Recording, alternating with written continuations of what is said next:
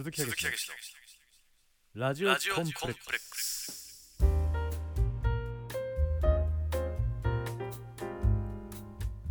この番組は美術館に展示されている有名な絵画にトマトソースをぶっかけては環境の保全について高らかに訴えている環境活動家のその飛び散ったトマトスープで美味しいミネストローネを作りご近所さんに振る舞うことが唯一の趣味である鈴木武氏によるお料理トーク番組です。えー、どうもこんにちは。こんばんは。おはようございます。鈴木武氏です、えー、本日はね、えーまあ、私一人で今回はお送りする番組でございますけれどもあのー、小芝がちょっとですね、えーまあ、お仕事の都合でちょっとお忙しいということもありまして本日は私一人で、えー、お送りさせていただきます、えー、まあねあのー、トマトスープねありましたよね。なんか絵画にぶつけてねあのぶっかけてね活動家さんですか。そういった方がこうなんかね注目浴びようとね話題になろうというふうにしてましたけれどもね。まあなんかその後もねあの違う団体とかがこういろんなアート作品にね液体みたいなのかけたりとか粉をかけたりとかね、うん、まあいい意味でも悪い意味でも話題になってましたけれどもね。まあなんかあんまりねいいとは思えない行動ですよね。なんかああいうニュース見てるとね。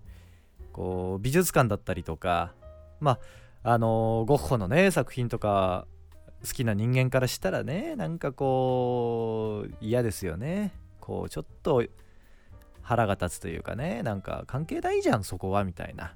怒りのボルテージがねこう上がってくるという感じしますよね。お前のせいで俺の怒りのボルテージが熱がこう上がってきてるぞみたいな。余計温暖化にお前のせいでなるよっていうねそういう話ですからね。なんかねいろいろ主張はあるんでしょうけれどもね。なんかねこう、えー、矛先が違うというかね認めたくないようなあのー、ストップ・ザ・オイルみたいななんかそういう名前でしたっけ？お前が、お前が油を注いでるじゃねえかよ。みたいな感じでね、思うんですけれどもね。そんな行為がね、認められるんだったらもう、俺もじゃあ、気に障ることがね、あの、あったら、そういうの言ってくるやつがいたら、じゃあ俺もスープかけていいのかみたいなことになりますからね。それダメですよね、冷静に考えてね。で、あのー、スープなだけにね、冷静になれっていうことなのかもしれませんけれどもね。まあ、あの綺麗に決まったところでね。まそれとね関係してちょっとこう思ったりするんですけれどもこうよくねあのお墓とかにねあのよくお水をかけたりするじゃないですか。お参りに来る人がね。だからもしそういう活動家が死んでしまったらですねあのその墓にですねまあ毎日トマトスープをかけに行こうかなと思っちゃったりするんですけれどもね。うん。まあ普通ねあというかあれか。まあお墓の文化はまあ日本だったりしますけれどもね、うん。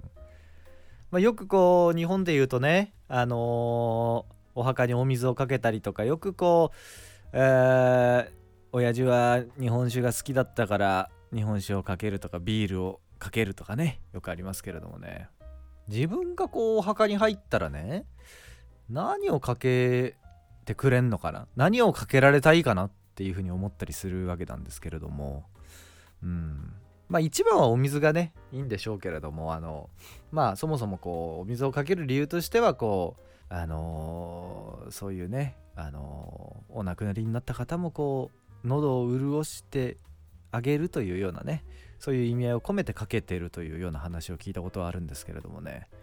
別にねその喉を潤すんだったら別にジュースとかねそういうものをかけてもいいわけでね。例えばこう生前すごいこう有名なねあのー、イタリアン料理のシェフとかであったらですよ。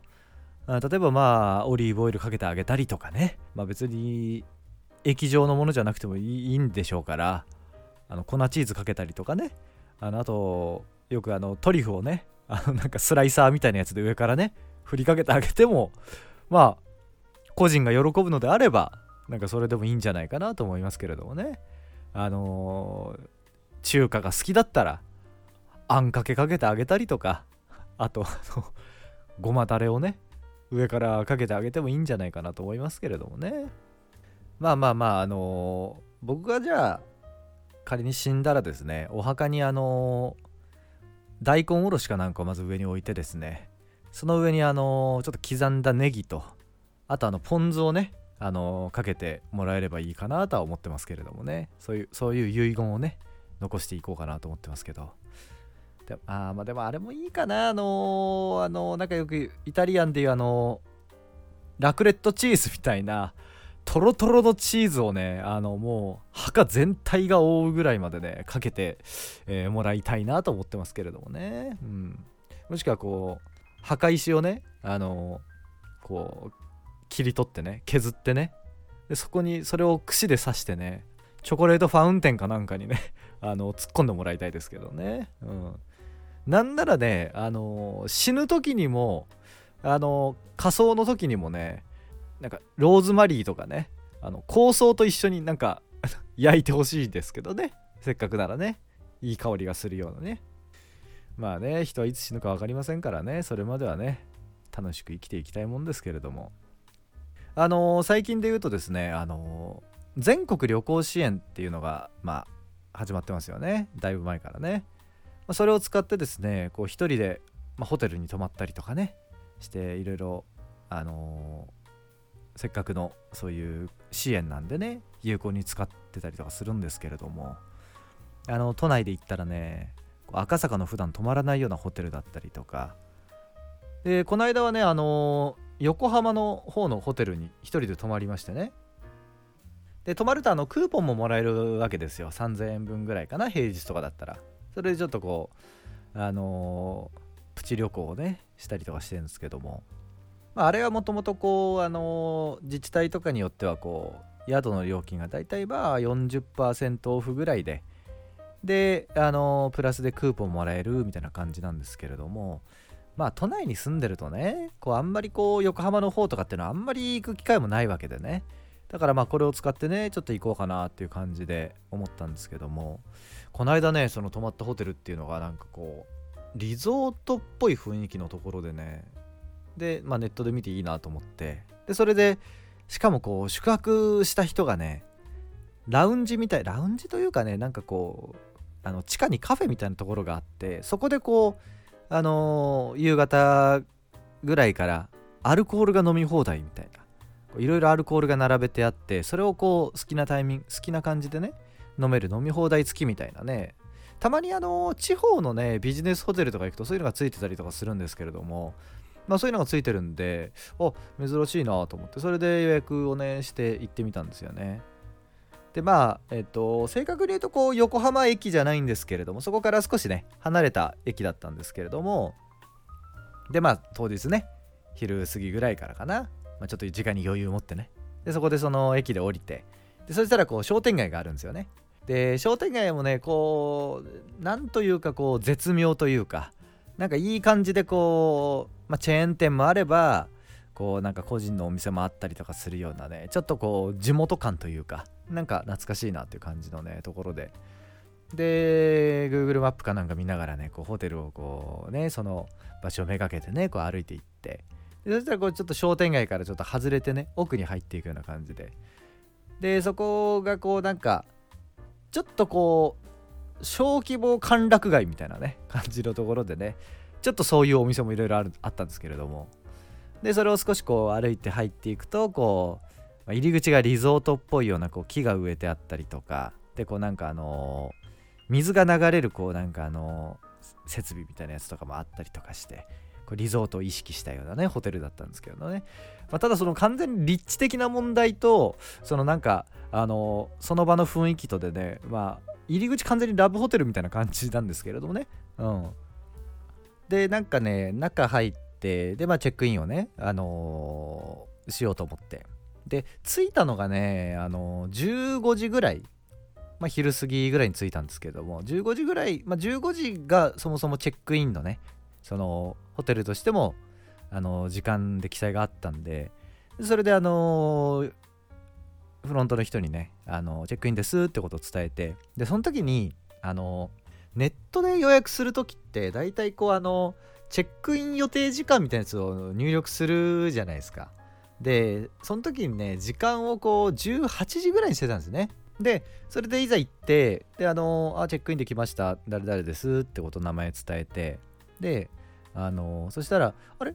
よえっ、ー、とチェックイン時間の予定は18時ですがみたいな感じなの。で今までもさあのチェックイン時間をあえて遅めにしてで早めに着いたら、まあ、入るみたいなこととかよくいろんなね旅行先とかでもやってたから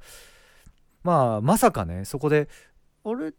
まだ早くないですか?」みたいな雰囲気で あの反応されたら初めてだったんで「あはい」って言ってでしばらくそこで間が空いてねで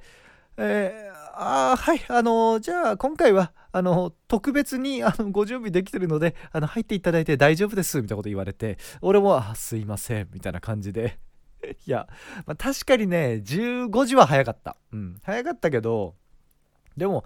一応ね、そのなんかこう、ホテルとして15時って書いてるから行ってもいいのかなとか勝手に思っちゃってね、事前に連絡すればいいのか知らないけど、そこまでしないじゃないですか、さすがにね。で、まあ、それであの入ることできるってことになって。で、まあ、大体それぐらいの時間には清掃も終わってんじゃないかなと俺は思ってね行ってしまったんですけれども。そこでこのよもやのねあの反応されちゃったんですけど。でまあチェックイン済ましたらねあのロビーにあのいろいろねよくあの最近 SDGs みたいなことでよくあの自分の使うアメニティグッズ的なのはそのフロント横に用意してるんでそれを持ってってくださいみたいなのが結構最近多いんだけどあのそこのところはねこうアメニティもすごいこうもう専用のコーナーみたいなやつが結構がっつり用意されててでそこでこうなんかねもうあのすごい種類的にはいろんなものがそれこそあのバスソルトとかもう当然使いますからねバスソルトとか大好きですから。でそれもなんかもう5種類ぐらいが大きいボールに入ってあのなんか横にプラスチックのちっちゃいこうカップみたいなやつがあってそこにこうスプーンで自分ですくって、まあ、なんならブレンドしてもいいのかな。それでこう持ってってくださいみたいな。あの部屋にね、えー、ピンクのこう岩塩とかあと視界の塩とかなんかいろいろありましたよ。あの博多の塩とかはなかったかもしれないですけど。あとなんか他にこうグッズでねああの使い捨てのアイマスクとかあとアルコールシートとか。でねなんかね使い捨てのあの靴磨き。あのこう革靴とかによくあの黒いこう何て言うんですかねこうあの塗ってこうあの靴磨きできますみたいなあとスポンジみたいなやつに染み込んでんのかな？そんなんとかあったりとか。でシャンプーとかボディーソープとかそういうのもあのボトルが何種類もこう並んでて好きなのをそれ持ってっていいみたいな。要はなんかあの自分の手に馴染んだやつとかがあればそれを持ってってくださいみたいな。もちろん部屋にもねあの備え付けのはあるんだけど。であとロビーにこうファミレスみたいなねあのドリンクバーみたいなやつがあってそれもまあ飲み放題でね。で横に冷蔵庫みたいなやつが透明の冷蔵庫があってそこにこう赤ワインと白ワインとかも入ってて。でちょっとしたデザートもそこにカップで入ったなんかモンブランみたいなやつとかもあってそれももうその滞在中はもういつでも食べ放題飲み放題ですよみたいな。でその部屋に上がろうと思ってで、えー、バスソルトを、まあ、そこに一番時間かけたかな選ぶの。バスソルトに時間めっちゃかけたけどでそれでこうドリンクバーでねあのー、リアルゴールド入れて基本あのー、ドリンクバー行った時にリアルゴールドがあれば1杯目は絶対にリアルゴールドっていうのはもう自分の中でもあの鉄則にしてるからもう自分の中でのもうテンプレみたいになってるからリアルゴールドあればそれ飲むみたいなね。そういう感じでそれをもう持ってってで部屋の中入ってさ。であのー、こう部屋もねこうあの、まあそんな広い部屋ではもちろんないんだけれどもこうダブルベッド。ダブルベッドであの、四つ角のところがなんか柱みたいになってそこにあのレースのカーテンみたいなやつがさあの なんかついててさお姫様のお姫様ベッドみたいな感じでね。でいろいろね部屋の設備とか見てまあアメニティとかもね部屋の中にもあったんだね。結局ねあので歯ブラシとかさそういうのあって。であと美容液とかね。でパックとかあるわけよ。であのしかも全部2個ずつセットみたいなね。1人で泊まるんだけど。であとあのな何あのスチームの美顔器みたいな。ナノナノケアみたいなそんなやつとか。あとはあのヘヘアアイロンとかもあるから。うん。であの水とかもさ結構ウェルカム的なサービスであのペットボトルが置かれてたりするけどそれがもうあの冷蔵庫にまず2本入ってるまあ全部2人用にセッティングされてるから。でそのうちの1本はあのそのコーヒーとかはあの飲めるようにさインスタントコーヒーとか置いてあるところに常温のあのペットボトルも1本置かれて計3本置かれてるみたいな。どんだけ水分取らせんだよみたいな感じ。まあラブホテルみたいな感じですからね。あのめちゃくちゃ水分は取れるようになってるんですけれども。であのベッドの横のところにはねあのめちゃくちゃでかい50インチぐらい60とかかな？わかんないけど5060インチぐらいの自分の家にあるようなやつがあれば全然でかいテレビがもうあの横にあって。であのこう映画とかも見放題みたいなまあなんかなあの新作も何本かその中には入ってるみたいなやつで。でもうそっからもうベッドに早速横になってね服のままねダイブして醍醐味だからねそれがもう ホテルに他人の家とホテルに着いた時の醍醐味ですから。そこにダイブしてでどんな作品やんのかなとかっていろいろ見てさ。でねただリモコンの効きがめちゃくちゃ悪いのよ。あのそのテレビに向けてで何ていうのかなこうあのこう引き出しとかの上にこうテレビが置かれてる感じででベッドがベッドの高さがあんまないのよ。だからこうあの膝下ぐらいのベッドの高さででベッドに横になるとその台が胸胸元ぐらいにあるからそこのところの上にあるテレビだからベッドから操作をしても全然反応しないのよ。であのリモコンの方あのこうテレビに向けてねちょっと腕上げてさテレビの方に水平に向けてそれであのリモコンがこうセンサー的にこう効くであろう位置めがけて押すんだけど全然反応が悪くて2回に1回ぐらいしか反応しないみたいな。そこはだいぶストレス溜まってたんだけど。でまあね映画もちょっと少しそれで見てたりとかして新作のやつとかねちょうどあの何ていうのかなこう配信が始まったばっかりのやつとかもあったりとかしても始まったばっかりとしてもまあちょっと経ってんのかな。でそれ見たりとかして。でまあ夕方ぐらいになってちょっとテレビ消してあのちょっと出かけようかなと思って。それで何の気なしにあのリモコンをなんかねこう結構雑な感じであのオフにしてみたんだけどオフのボタンを押したんだけどそしたらすげえ反応良くて。であれ？一瞬で消えたなと思ってベッド横になりながらね。であのいろいろその後に電源またオンにしたりとかでいろいろやってたらあのいろいろあの調査をした挙句あのベッドに横になりながら真上にリモコンを押すことによって反応がめちゃくちゃいいっていうことが分かって。まあだからあのなんだろうなテレビを見てんだけどテレビの方首は向けてんだけどリモコンは手をまっすぐピッと真上に上げてで真上にリモコンのボタンを押すみたいな。それが一番のベスポジだっていうことが分かったんだけど。でそれであのえー、ちょっとね出かけてみようかなと思ってせっかくこのね横浜近辺の方にね来たわけだからっつって。であのまあ着いて初めて知ったんだけどこうなんか自転車のね貸し出しとかをしてるっていうのが書いてたなんかシティサイクルみたいな。あこれいいなと思って。であのフロント行って自転車借りて。であので自転車自転車の鍵をね借りて1番ですみたいな感じで。であの表になんか自転車がこういくつか並んでてで1番っていうの探しててで結構なんか色もねいろんな色のなんか自転車があるわけ。あのー、白とか赤とか黒とかそんな感じのね。で結構はっきりとした赤の自転車があっていや俺まさかこれじゃねえよなみたいな思ってあのバーッとこう番号見てたらもうそれはなんか3番ぐらいのやつで違う一番なんかシンプルで白とかねなんかそういう自転車だったんだけど。でそれ乗ってさ。であのー、そっからまあ10分じゃあ 10, 10分前後ぐらいか。であのー、えー、横浜のあの山下公園の方とかその辺り夕方ぐらいでね写真撮ったりとか。であの横浜中華街の方とか回って。でちょっとこうつまみかなんかつまみになるようなねものとかちょっとこう買って。であのホテルの方に戻ってみたいな感じで。でそっからはもうあの夕方からあの例のあのお酒の飲み放題がアルコール飲み放題が始まるから。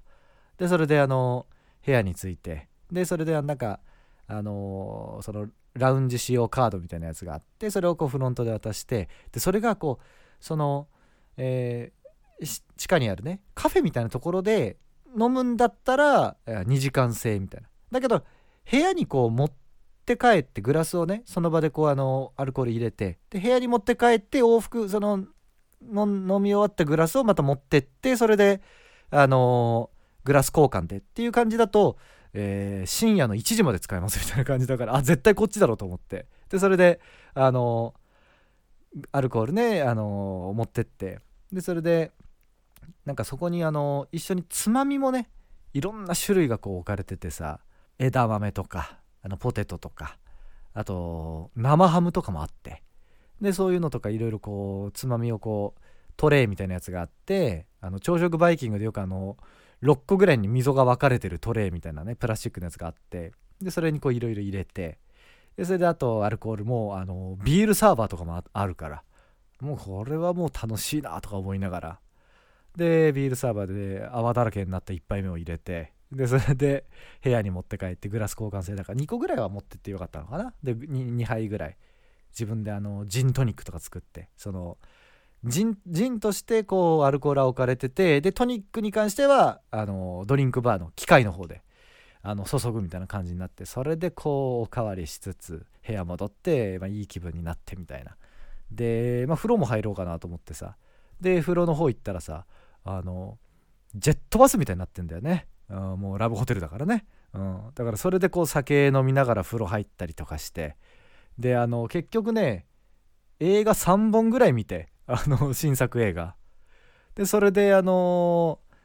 まあ一応さ観光的なものとあと普段よりもゆっくり熟睡をね家のベッドじゃなくちょ広いベッドでしたいっていう気持ちで言ってんだけどえー、寝たのがもう3時ぐらいだよね。だからね。いつもよりも夜更かしだいぶして。でそれであの眠い目こすりながら朝起きて、まあ、朝食とってみたいな。朝食だけはついてて夜ご飯はあのついてなかったからもうそのおつまみでねだいぶ腹を膨らしてね。で次の日はね、えー、朝起きて。でそこがねなんかねあのー、朝あのー、チェックアウトが11時ぐらいかな。した後もあのその下にあるそのカフェみたいなところで夕方ぐらいまではフリードリンク付きであの全然何ていうのかないてもいいみたいな感じになってたからそこでこうあのラジオ配信のねあの編集したりとかいろいろこう作業もそこでしてたりとかしてで、まあ、昼過ぎとかになってあちょっとじゃあなんかあの横浜中華街の方でせっかくだからご飯食べていこうかなと思ってでそれで帰ろうかなと思ってたから。でそれであのーえー、まあ、歩いてねその横浜中華街の方まで行ってでなんかその結局さその横浜中華街に行ってさ中華を食べようと思ったらさなんかこうなんかせっかくだからこう何て言うのかなこう美味しいとこ選びたいじゃない？でもかといってさそこでこうなんか値段をあんまりかけるっていうのもなんかせっかく安くさあの旅で来てんのにさどうなのかなと思って。だからこうこれは吟味しようと思って、まあ、前日も下見でね自転車であのもう本当に店を眺めるだけで客引きの言葉はあの日本語分かりませんみたいなぐらいな感じで無視してたから と言いながらもこう店の前の看板見たりとかして明日はこことか候補だなとか思いながら昨日来てたから下見はバッチリだったから。であのいろいろ、まあ、ネットでもねなんかこう調べつつで定食であのまあ気分的にはねこうなんかエビチリとかあとあのもしくはあの五目焼きそばあんかけ焼きそばみたいなものとかをちょっと食べたいなと思ってたからそれをこうめがけてねいろいろ散策をしてね。であのいろいろ見るんだけどまあ値段はね大体こうその高級中華料理屋さんみたいなところでなければ大体一緒ぐらいなんだよね値段もね。でそれでこういろいろ見るんだけどこう大体こうセットで、えーエビチリとあとその脇になんかこう天津的なものがついてみたいな。で天津もさあのーせっかくだからさなんか小籠包とかさあとなんか普通の餃子じゃなくなんかフカヒレ餃子とかがセットでついてるようなやつとかがいいなとか思ってたから。でいろいろ見てて。でそこまではその昨日の下見のねあのリサーチの段階ではしてなかったから。でいざその、えーいろいろ見て回ってる時にさあーこれここの店なんかエビチリはうまそうなんだけどサイドが春巻きかみたいな、えとかあとなんかシューマイの気分じゃないんでやっぱりこう小籠包がいいよなとか思いながらやってて。で気がついたらあの1時間半ぐらい歩いててさだんだん日暮れてきてさ。であの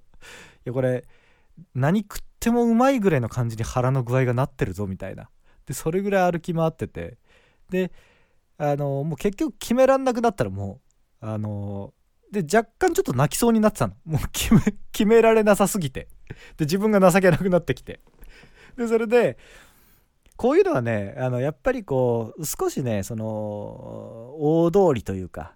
とこからでちょっと外れたとこにある穴場の店がうまいんじゃねえかというふうにもう自分を信じてですねあのその外れたところでなんかあのお店良さそうなとこないかなと思って。であのちょっと一本入ったとこみたいなところでであの中華屋見つけてでまあ店の前のこう写真のね定食みたいなやつがあってああこれエビチリもあるしそれこそ